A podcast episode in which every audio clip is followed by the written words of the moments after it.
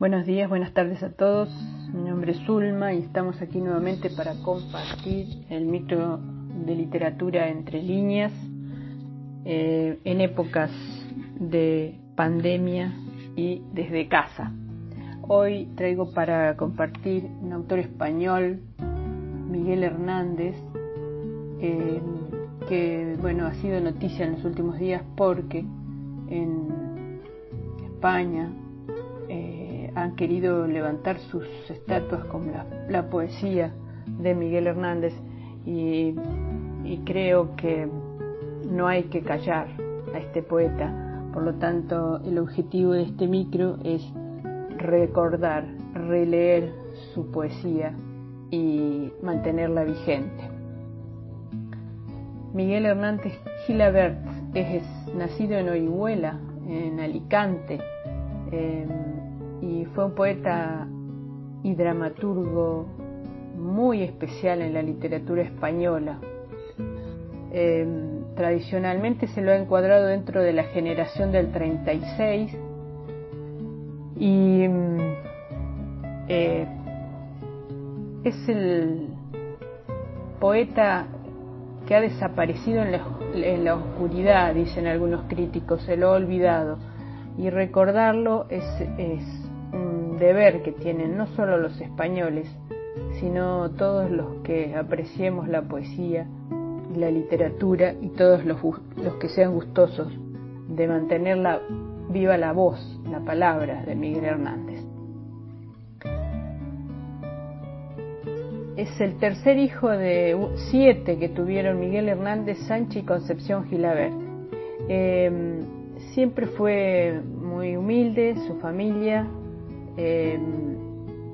Fue pastor de cabras desde muy temprana edad, eh, fue a un centro este, de enseñanza, estudió, recibió educación primaria y luego estudió en bachillerato ahí en, su mismo pueblo. Es un, es un poeta que ha sido muy reconocido por el pueblo donde, donde nació, eh, Orihuela, en Alicante. En 1931, con tan solo 20 años, obtiene su primer y único premio literario, que es concedido por la Sociedad Artística del Orfeón Ilicitano, con un poema que se llama Canto a Valencia. Bueno, tiene una vasta, muy vasta obra a pesar de su, de su corta vida. Eh, realizó dos viajes primeros a Madrid, donde fue haciendo relaciones con gente contemporáneos de su época en la literatura, en el arte, y entabló una profunda amistad con Vicente Alexandre y también con Pablo Neruda. Eh, ya más tarde eh, aparece, fines del 35, aparece, irrumpe la guerra civil y el suegro de Miguel Hernández había sido, era policía y fue asesinado y después eh, él decide enrolarse en el bando republicano. Se alista en el bando republicano y también se afilia al Partido Comunista de España. En 1937 nace su primer hijo, Manuel Ramón, que muere muy, muy pronto, a los pocos meses de nacer. Y él también escribe, dedica un poema que se llama Hijo de la Luz y de la Sombra, y otros poemas que están en un eh, libro que se llama Cancionero y Romancero de Ausencia, del cual vamos a compartir algunas, algunas de sus letras, de su poesía. En abril de 1939, ya concluida la guerra, se termina de imprimir en Valencia un libro que se llama El hombre acecha. Estaba aún sin encuadernar y una comisión depuradora, se denominaba así, franquista, eh, ordena la destrucción completa de la edición. Por suerte, afortunadamente, se salvan dos ejemplares que permitieron una reedición en el año 1981, posterior, ¿no? En el año 1981. Eh, estando en prisión, él eh, recibe una carta de su esposa, Josefina Manresa, en donde le decía que tenían muy pocas cosas para comer, que tenían hambre, que solo tenían pan y cebolla. Y a partir de ahí el poeta compone un poema que es muy conocido, una canción, se llama Nanas de la cebolla.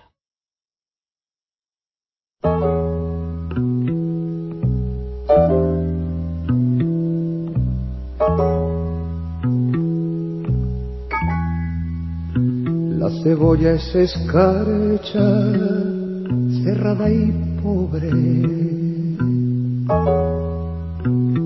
Escarcha de tus días y de mis noches.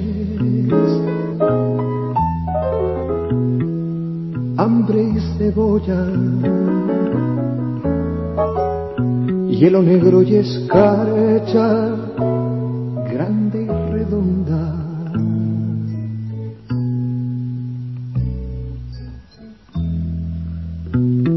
la cuna del hambre mi niño estaba. Con sangre de cebolla se amamantaba. Pero tu sangre, escarchada de azúcar, cebolla y hambre,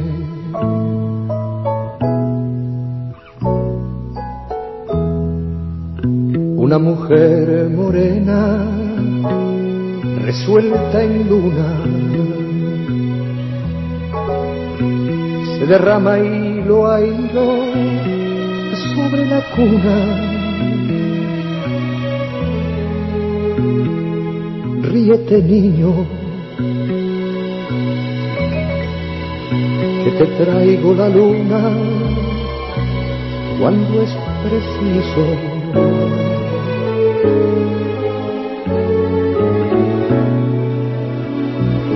me hace libre, me pone alas.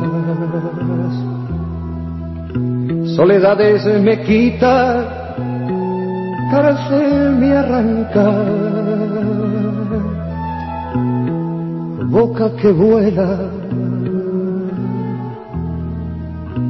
corazón que en tus labios relampaguea.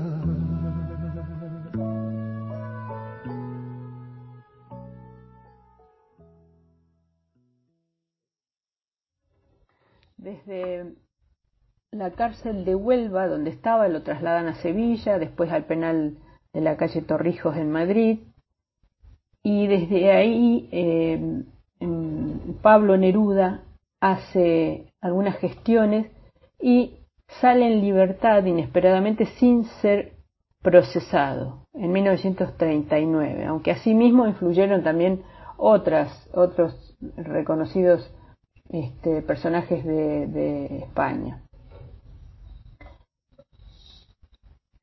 Su vida ha tenido muchas idas y vueltas. Finalmente decide volver a su pueblo, en Orihuela. Ahí es delatado y detenido y ya en prisión se enferma, primero de bronquitis, luego tifus y finalmente se le complica con tuberculosis. Muere en la cárcel, em, en la enfermería de la cárcel de la prisión de Alicante el 28 de marzo de 1942, con solo 31 años de edad. Cancionero y Romancero de ausencias es el último poemario de Miguel Hernández que fue eh, escrito en, la cárcel, pero interrumpido por su muerte. Eh, fue publicado póstumamente en Buenos Aires y mm, es una obra que tiene una visión muy compleja de su tiempo. Es, es muy escueto de palabras, pero dice mucho. dicen los críticos, el poeta es capaz de decir tanto como en un poema largo. Cancionero y romancero de ausencias. Ropas con su color, paños con su aroma, se alejó en su cuerpo, me dejó en sus ropas. Luchas sin calor, sábana de sombra, se ausentó en su cuerpo, se quedó en sus ropas. Negros ojos negros, el mundo se abría sobre sus pestañas de negras distancias. Dorada mirada, el mundo se cierra sobre sus pestañas, lluviosas y negras. Sangre remota, remoto cuerpo, dentro de todo, dentro, muy dentro de mis pasiones, de mis deseos. ¿Qué quiere el viento de encono que baja por el barranco y violentas las ventanas mientras te visto de abrazos? Derribarnos, arrastrarnos, derribadas, arrastradas, las dos sangres se alejaron.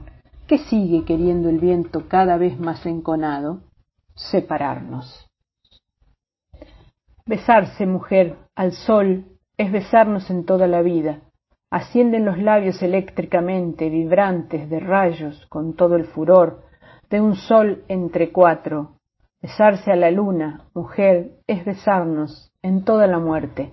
Descienden los labios con toda la luna, pidiendo su ocaso del labio de arriba, del labio de abajo, gastada y helada en cuatro pedazos.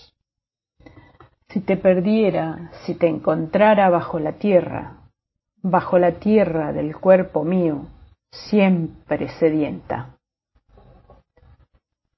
Cuerpo del amanecer, flor de la carne florida, siento que no quiso ser más allá de flor tu vida. Corazón que en el tamaño de un día se abre y se cierra, la flor nunca cumple un año y lo cumple bajo tierra. Tierra, la despedida siempre es una agonía. Ayer nos despedimos, ayer agonizamos. Tierra en medio, hoy morimos. Por eso las estaciones saben a muerte y los puertos, por eso cuando partimos se deshojan los pañuelos. Cadáveres vivos somos, en el horizonte, lejos. Finalmente, eh, quiero destacar también un libro que se llama El hombre acecha, que fue escrito entre 1938 y 39, que lleva una pequeña dedicatoria. Y dice, para el muro de un hospital de sangre.